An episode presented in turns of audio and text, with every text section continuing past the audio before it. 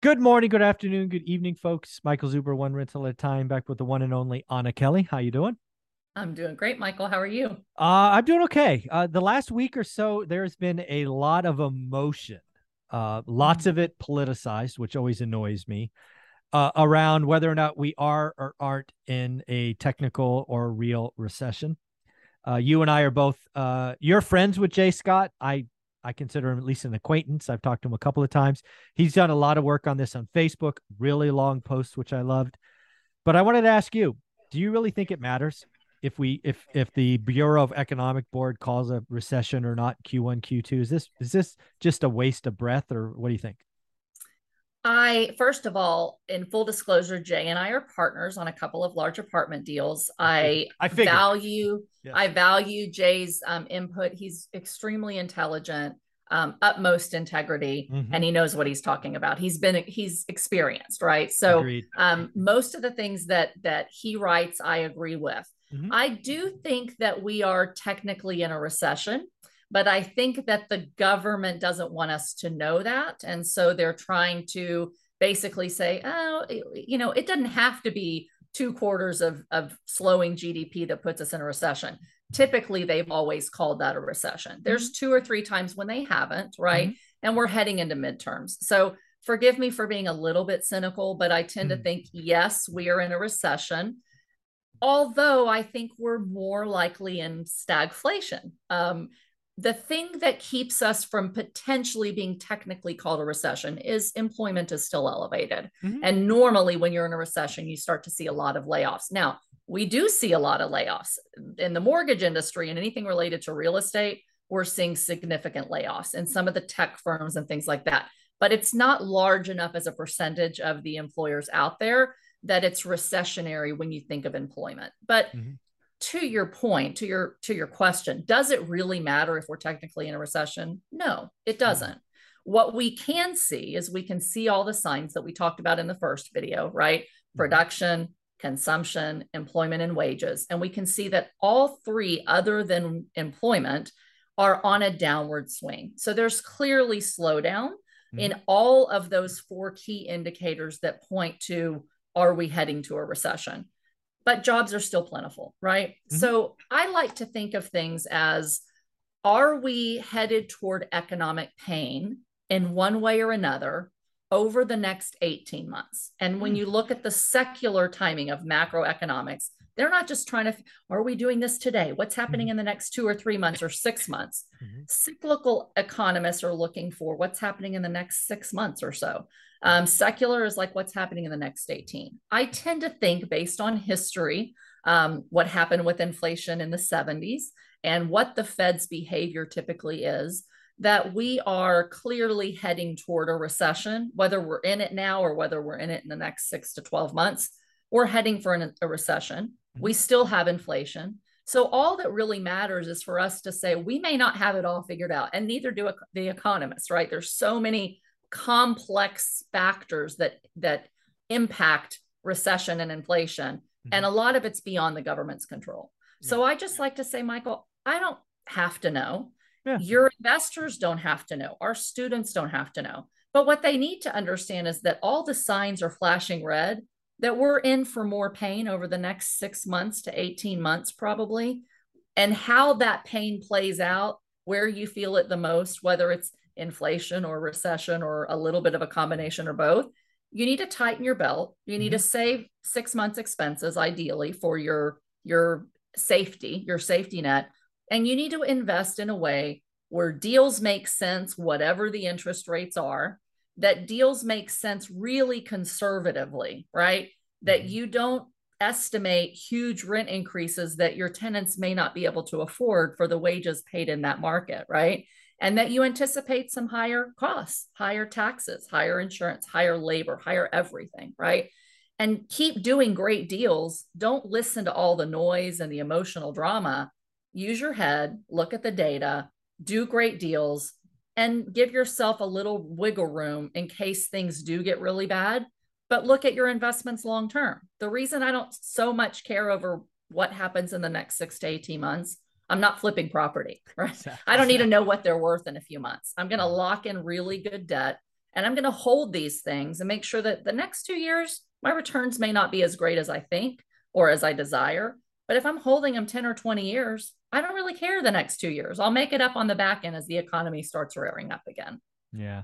When I kind of think of this question, I just go back to, you know, studying economics in school. And uh, if people don't realize this, recessions are always called in the rearview mirror. Yes. Always. Always. They're yes. you, the, this bureau doesn't call it ahead of time. It doesn't call it when we're in it. It's always in the rearview mirror. So I, what I would tell folks is this is just a waste of breath. It doesn't matter. Um, I don't personally think Q1, Q2 will be called a recession because I don't think you can have a six month period where 2.6 million jobs were created and call that a recession. I think it's very much like 1947, which was the last time. So that's 77 years ago the last time we had two quarters of negative growth it was q2 and q3 of 1947 that wasn't a recession. This was this metric this rule of thumb was 10 for 10 but i don't think this time. Again i don't know right. that it matters. That said i'm going to call something really early. I think q3 which is only a month old uh, will be the first quarter of a real recession followed by q4 and i think it's going to be real estate led. I just had a broker that i know in las vegas brian lebo shout out brian uh, reach out to me yesterday and say, Michael, Las Vegas transactions in the month of July down 40%. Wow. That's a crash in transactions. And again, in the real estate industry, I now believe and have been saying for two weeks that we're going to enter a depression. If you, if you're, if like Anna, you know this, right? If you're going to buy an apartment building or a house or a fourplex, there's 10, 12, 15, 16 people that get a little piece, right? They get their, I call yes. it, they get, they get their beak wet, right? They get a little piece all the way from the notary public to the mortgage broker to the agents to the inspector. Just yes. it's 15 people. So if you run into a market Las Las Vegas, it's down 40%. Brian fears it could be worse in August, which is frightening. It's going to feel like a depression. If you're paid on commission or a service in real estate, it'll be a depression. And I believe it'll be so bad that 15% of our GDP is traditionally housing. It will pull the economy into a recession. So that's where I stand today. Q1, Q2, not, but who cares? Q3, Q4, calling way early because of housing. What do you think? Yeah, I, I agree with you. I, again, I, I tend to think it would have been called uh, had we not had midterm elections coming up. Yeah, right? I don't know about that. I really don't think. I don't think these because I've talked to these. I know I'm not the current an economic board, but they they presented it. I don't. I don't think they care. They always call in the rearview mirror. They don't give a rat's ass what's going yeah. on in the political calendar. They do. I'm just talking the administration. Oh yeah, of course. They don't want. Of course, exactly. yeah. Biden doesn't want to call it a recession, and he wants to freaking change the definition of everything. I think that's just a waste. That's that is below the office of the presidency, in my opinion, to change definitions.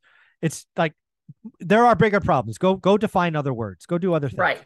Exactly. Personally, and and and again, I'll be totally honest. I hate to go political. We never do, right? Yeah. I didn't like the last administration and I don't like this one either, right? So yeah. I'm fair in my in my dislike for certain things, right? But I'll say this, they're trying to push this build back better light. It's uh, really hard to push a new spending bill when you're telling people you're in a recession. So if you don't tell people you're in a recession and you say, "Oh, oh no, we're not and we won't be," it's much easier to pass. But it's know, an inflation fighting bill. We're going to spend another 400 billion dollars and oh, come on. Really? Yeah, yeah. I think we're that So dumb? I'm a little cynical as to whether we really are or, or not. But I agree with you that we're definitely heading there. And I see it in Q3, you know, Q4 for sure, probably into a little bit of next year. Oh, for sure. Average recession over a long period of time is about 18 months. Yep. In more modern era, they've lasted a little uh, a little shorter. They've sure. usually been about 10 months other than, you know, the Great Recession. So the good thing is when we have pain, it usually doesn't last forever, right?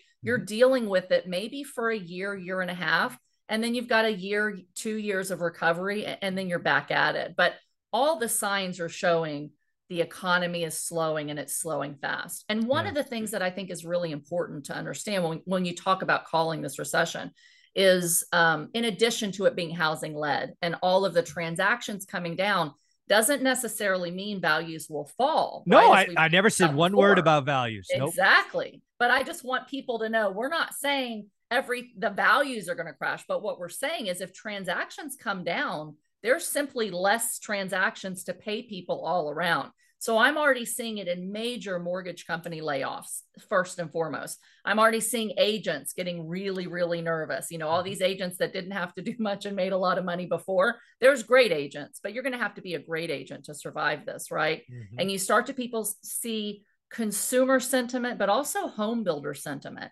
When home builder and consumer sentiment in housing specifically are at all time lows, it's a sign that transactions are going to slow even further. So, mm-hmm. not just the data, but really production, consumption. It's all a matter of the human psyche of what's going on at the leaders of those companies, at those builders, and in the consumer that's buying them. And as we start to see more pain and more fear, if sentiment is down, you're going to kill demand. You're going to kill some level of supply in housing and builders, for example. And so I think the emotions of, of the consumer and the producers and the home builders um, coming down so much as rates keep rising continue to get worse and cause the transactions to crash even further.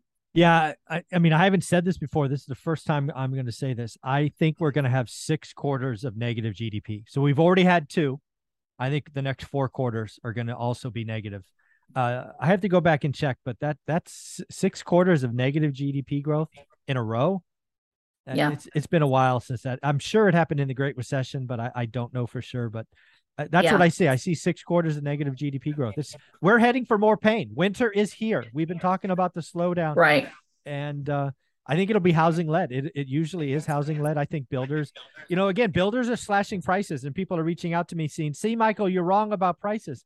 No, builders are being good businessmen. They had they had finished product that had a contract that canceled now they're going to blow it out so they can get their cash reserves up. And they're, dude, they're going to slow down. You think, you think mortgage layoffs are bad? They're going to start laying off, you know, cement and framers, and they're just right. going to go slow. Right. So it's it's uh, yeah. six six quarters of negative growth. Yeah, and, and a lot of that depends on what happens geopolitically. It really does. You know how yeah. how long the Fed keeps rates at neutral and whether they come back down whether they create more stimulus to give people more money and start us through the cycle again. You know, there's so many unknowns that I I hate to make a prediction about a year sure. or year and a half from now, but um, all the central bankers, including the Fed, are saying we kept throughout the world rates too low, and now we have no way to stimulate the economy and bring them back down unless we all collectively raise rates significantly, keep mm-hmm. them there for a little bit and then and then bring them down. So, you know, I'm watching that. I expect that there is more pain and the rates stay higher longer. To your point of it potentially being a year, 18 months of of slow GDP.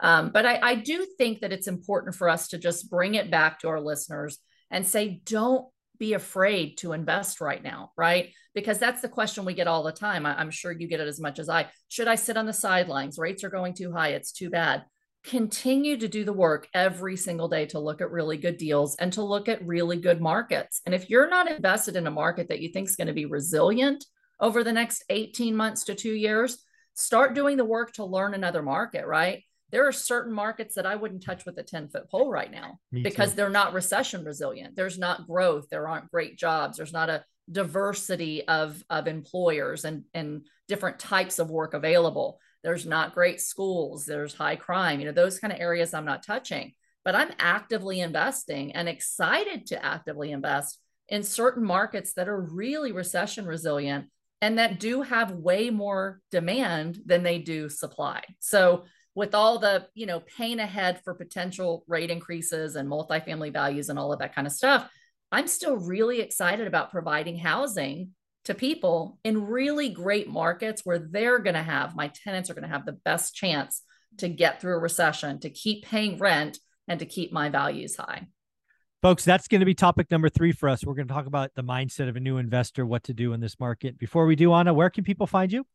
Great. You can find me on my playlist here every week. You can find me on social media at Anna Kelly REI Mom, and you can find me at my website at reimom.com. And if you're an accredited investor looking for conservative, apartment deals where we make an impact on our community, you can find me there at greaterpurposecapital.com. Thank you very much.